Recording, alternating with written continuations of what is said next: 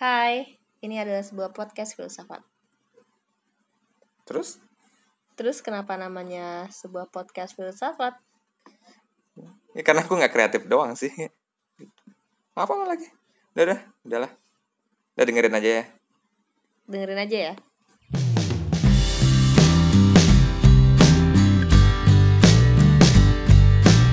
Eh, aku tuh akhirnya udah nonton The Matrix. Konsep ceritanya sih keren juga ya.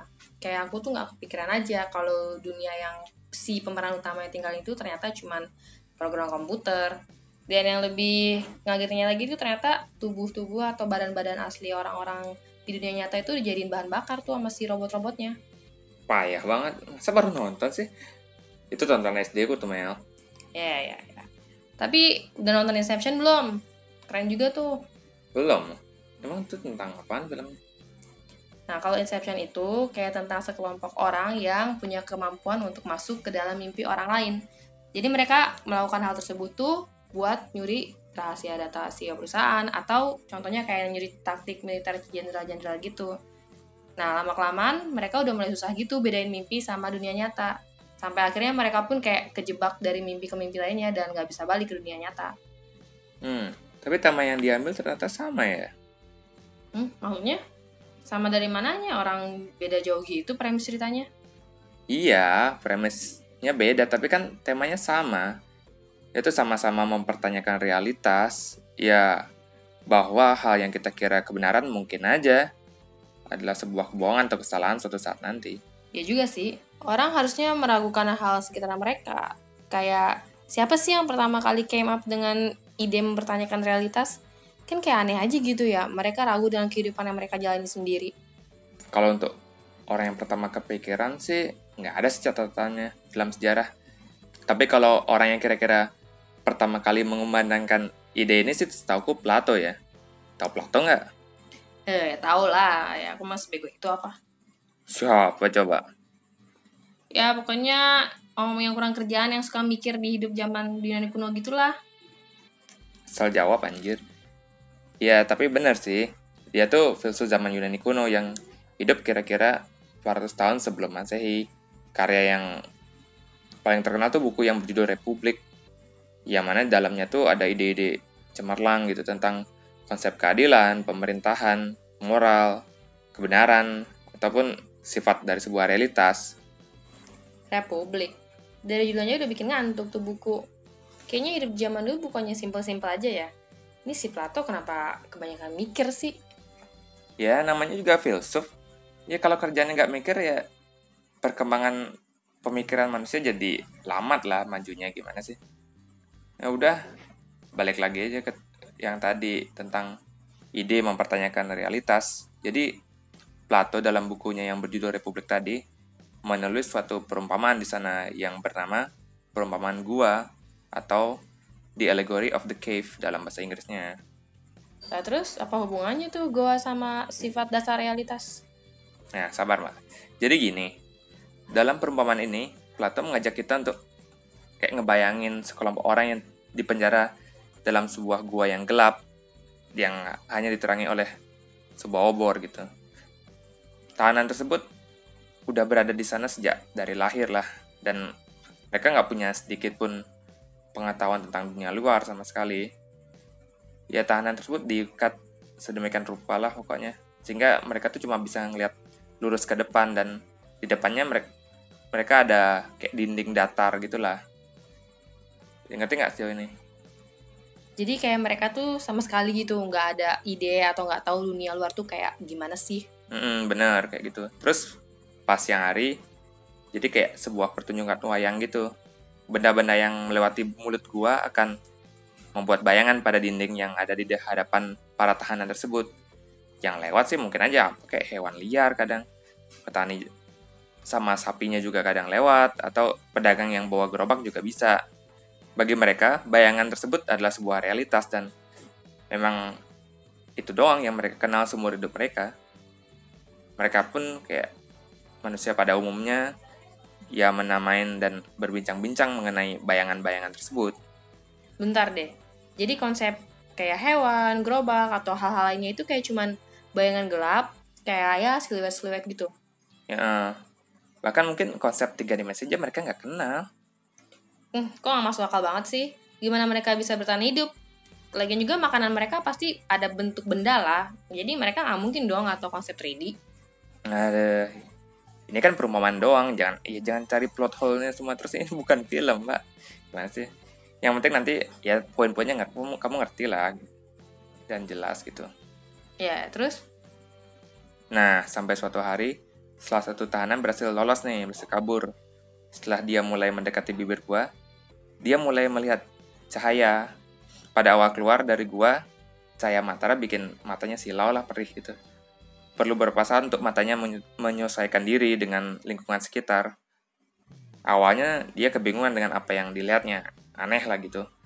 Baginya sebuah bayangan tampak lebih nyata daripada benda-benda yang ada di hadapannya dia sekarang.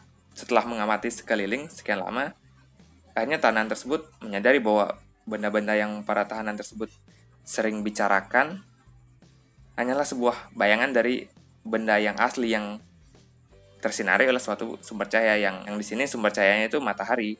Oh, wow. Jadi kayak dia akhirnya tuh tercerahkan gitu.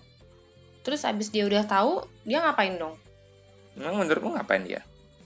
Ya ngapain kek? Jalan-jalan ke mana kabur gitu? Terus teman-temannya di gua, ya apa yang ditinggal gitu? Ya udah amat lah sama mereka yang juga udah kabur, ngapain balik lagi? Gak setia kawan banget. Iya juga sih ngapain balik ya. Ya tapi begonya dia balik malah ke gua tuh. Nah jadi setelah dia tahu semua tentang dunia luar, ia merasa tercerahkan lah dan merasa bangga gitu dan dan ingin membagikan pengalaman dan pengetahuan yang dia dapatkan kepada teman-teman yang masih dalam gua tersebut. Oh, dia menyombong nih ceritanya nih. Yoi, dia balik ke sana pengen ria doang. Terus dalam perjalanan kembali ke tempat para tahanan yang lainnya, dia tuh banyak mengalami kesulitan lah balik ke gua dia kayak terus nabrak dinding sana sini kesanung batu lah. Kok dia nabrak nabrak sih? Kenapa gitu? Ya cobalah kamu bayangin kamu hidup di dalam gua gelap gitu terus sekarang kena matahari terus balik lagi ya matanya udah nggak nggak bisa terbiasa dalam gelap lagi lah gitu. Terus pada akhirnya tahanan tersebut kembali nyampe lah ke tempat semulanya. Di sana dia mulai bercerita tentang apa yang dialami di luar luar, realitas baru yang ia temukan bahwa benda yang mereka lihat setiap hari di dinding itu adalah sebuah bayangan doang. Namun tidak seperti yang tahanan tersebut harapkan bahwa dia akan disambut bak nabi ya dan disambut dengan pemikiran terbuka akan kemungkinan-kemungkinan baru yang ada di dunia luar. Melainkan dia sudah dianggap gila oleh teman-temannya. Kok dianggap gila? Iya mereka nggak bisa bayangin hal yang lebih nyata dari sebuah bayangan gitu. Bagi mereka bayangan adalah sebuah realitas, dan mereka pun gak mau ambil pusing lah untuk mengusik kenyataan mereka sendiri dengan kemungkinan-kemungkinan realitas yang lain. Tapi si tahanan ini terus mencoba meyakinkan teman-temannya akan hal di luar sana gitu, yang habis dia jelajahi namun nggak ada yang menggubris satupun, ataupun mempertimbangkan kemungkinan tersebut. Malah sebaliknya, saking keselnya, karena realitas mereka diganggu terus, tahanan-tahanan yang lain pun berencana membunuhnya gitu doang sih tamat. Hmm. Tapi kok kamu nggak kelihatan kaget sih? Ya abis dia ria gitu sombong kayak semua paling pinter. Oh jadi moral value atau pesan dari perumahan itu tuh sebenarnya intinya tuh jangan jadi orang yang sombong gitu. Astaga. Masa idenya Plato sedangkal itu sih? Yang enggak lah maksudnya dia jangan kebanyakan main dalam gua gitu aja. Jadi istilah kebanyakan main dalam gua lo itu sini, dari gitu. Plato. Ya kali enggak enggak lah. Maksudnya maksud dari cerita Plato di atas yakni ya mempertanyakan realitas itu sendiri. Bagaimana kita bisa tahu bahwa yang kita ketahui benar adanya dan bukan sekedar bayangan atau ilusi semata. Perumpamaan ini mengajarkan kita akan sifat dasar realitas. Kadang apa yang kita kira sebuah kenyataan pada saat ini bisa saja hanya sebuah bayangan dari kenyataan yang lebih tinggi. Dalam perumpamaan ini, gua yang gelap diibaratkan sebuah kebodohan atau kedunguan. Sedangkan matahari melambangkan ilmu pengetahuan yang mampu menerangi dunia, sehingga kita bisa melihat apa pun sebagaimana adanya dengan jelas gitu. Terus gimana tuh sama tahanan yang kabur itu? Gimana juga dia yakin kalau dunia luar yang baru dia lihat itu juga sebuah kebenaran. Siapa tahu cuma program komputer atau malah mimpi kayak film di The Matrix atau Inception itu. Itu dah yang dimaksud Plato dengan sifat dari realitas. Kita mungkin nggak bakal pernah tahu kebenaran yang sesungguhnya. Keluar dari satu gua, mungkin saja malah masuk ke gua yang lain. Berarti dengan kata lain, kamu menyatakan kalau teori-teori konspirasi atau bahkan flat earth itu ada kemungkinan benar? Hmm, nggak juga sih. Iya, kemungkinannya ada, tapi seorang filsuf haruslah mempercayai suatu teori yang memiliki dasar gitu, dan bukti-bukti yang kuat. Ya bukan cuma gara-gara nonton YouTube, emang sarjana YouTube. Ya bukan cuma filsuf doang sih yang harus kayak gitu, semua orang sih harus memiliki prinsip kayak gitu.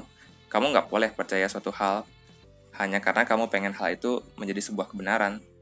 Jadi seberapa nggak sukanya kamu dengan suatu kenyataan lah atau kebenaran, tapi kalau memang buktinya memang mengarah ke sana ya, kamu memang harus percaya. Sampai mungkin suatu saat nanti kebenaran yang itu dipatahkan dengan kebenaran yang baru gitu. Ah, bosan aku dengernya. Coba-coba deh kasih contoh yang beneran ada gitu, real di dunia nyata. Apa coba dulu yang kita anggap benar eh ternyata it turns out it's not gitu.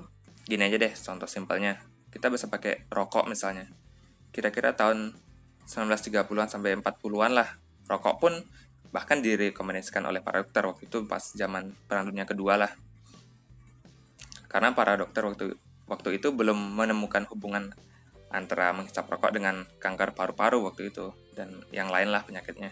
Namun seiring perkembangan sains, dokter pun mengetahui bahaya yang mengintai di balik sebuah batang rokok gitulah. Atau pas waktu kecil kamu disuruh jangan duduk di atas bantal karena bisa bisulan.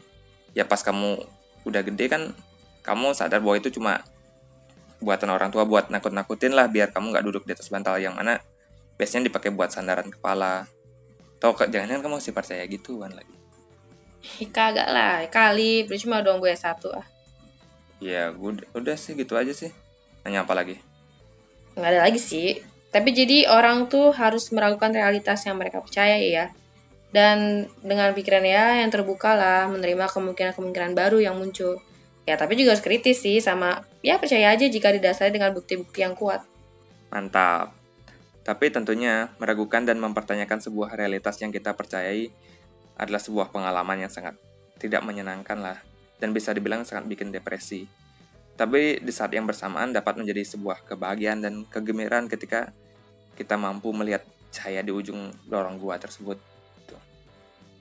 Dan setelah itu deh baru kita mampu melihat berbagai hal dengan sudut dan angle yang jelas dan terang gitu. Hmm. Oke dah. Udah lah ngobrolnya ngantuk gue. Tapi kamu ngerti gak sih dari tadi aku ngomong apa panjang-panjang lebar? Kagak. Eh.